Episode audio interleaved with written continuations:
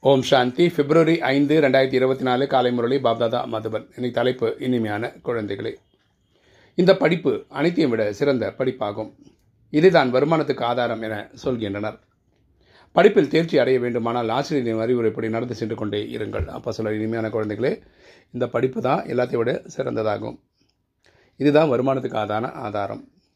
ஞானம்தான் செல்வம். அதனால தான் அப்போ சொல்கிறார் அடிக்கடி.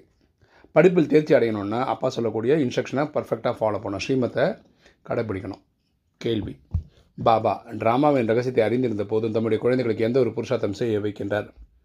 பாபா டிராமாவின் ரகசியத்தை அறிந்திருந்த போதும் தம்முடைய குழந்தைகளுக்கு எந்த ஒரு புருஷார்த்தத்தை செய்ய வைக்கின்றார்? பதில். பாபாவுக்கு தெரியும் வரிசை கிரமமாகத்தான் எல்லா குழந்தைகளும் சதோபிரதான் ஆவார்கள். கரெக்டாக லக்ஷ்மி நாராயணனும் ஆவாங்க. கடைசியாக இருக்கிற பிரஜையாகவும் ஆவாங்க. ஆனால் அப்படி இருந்தாலும் பரமாத்மா எல்லாரையும் ஒரே மாதிரி தான் முயற்சி செய்ய வைக்கிறார். ஆனால் குழந்தைகள் தண்டனை அடையாது இருக்க வேண்டும் இதுதான் பரமாத்மா தண்டனைகள் இருந்து பதவிகள் குறையுது பிரிவுகள் குறையுது. இதில் வந்து பரமாத்மா உடன்பாடு இல்லை. அதனால் அதுக்கு எல்லாரும் ஒழுங்காக ட்ரை பண்ணுங்கன்னு சொல்லிட்டே இருக்காரு. ஆகவே குழந்தைகளை அப்படிப்பட்ட முயற்சி செய்யுங்கள் என்று செய்ய வைக்கிறேன் புருஷார்த்தம் அந்த லெவலில் பண்ணுங்கள் தண்டனைகள் விடுபடுவதற்கு எவ்வளோ முடியுமோ அன்போடு பாபாவின் நினைவு செய்யுங்கள். தண்டனை வராமல் இருக்கிறதுக்கு பரமாத்மாவை அன்பாக நினைவு பண்ணுங்கள் போகும்போதும் வரும்போதும் அமரும் போதும் எழும்போதும் பாபாவின் நினைவில் இருங்கள். ஸோ கர்ம யோகி ஆகும் கர்மம்னா செய்யக்கூடிய செயல் யோகினா கனெக்ஷனில் இருக்கிறது. எந்த செயல் செய்தாலும் பரமாத்மா நினைவிலிருந்தே செய்ய முடியுமா தான் நீங்கள் ஒரு புத்தாலி அப்போது முகிந்த குஷி இருக்கும். ஆத்மா தமோ பிரதானத்திலிருந்து சதோ பிரதானம் ஆகிவிடும். ஆத்மா வந்து தமோ பிரதான நிலையிலிருந்து சதோ பிரதானமாக ஆகிவிடும். இன்றைக்கி தாரணை. ஃபஸ்ட்டு பாயிண்ட்டு சுயம் பகவான் நம் மீது கருணை உள்ளவராகி இருக்கின்றார். அப்பாவுக்கு நம்ம மேலே இருக்க கருணையினால தான் இப்போ வந்து கிளாஸ் எடுக்கிறார். அவர் நமக்கு படிப்பு சொல்லி தந்து கொண்டிருக்கின்றார். இந்த நஷாவில் இருக்க வேண்டிய இந்த ஆன்மீக போதில் நம்ம இருக்கணும். படிப்பு வருமானத்திற்கான ஆதாரம். அதனால் அதை தவற விடக்கூடாது. படிப்பு தான் வருமானத்துக்கான ஆதாரம். இது ஞானம் தான் செல்வம். ஸோ அதனால் இதை புரிஞ்சிருக்கணும். ரெண்டு அளவற்ற குஷியின் அனுபவம் செய்யவும் செய்விக்கவும் வேண்டும். நம்ம இறைவனே நமக்கு கிடைச்சா இருந்த ஆனந்தத்தில் இருக்கணும். இதே ஆனந்த ஆனந்தத்தை அடுத்தவங்களுக்கும் கொடுக்கணும். நடம்பாடும் போதும் சுற்றி வரும் போதும் ஆத்மாபிமானி ஆகி பாபாவின் நினைவில் இருந்து ஆத்மாவை சதோபிரதானமாக அவசியம் ஆக்க வேண்டும். நம்ம ஆத்மாவை தூய்மை ஆக்கணும்.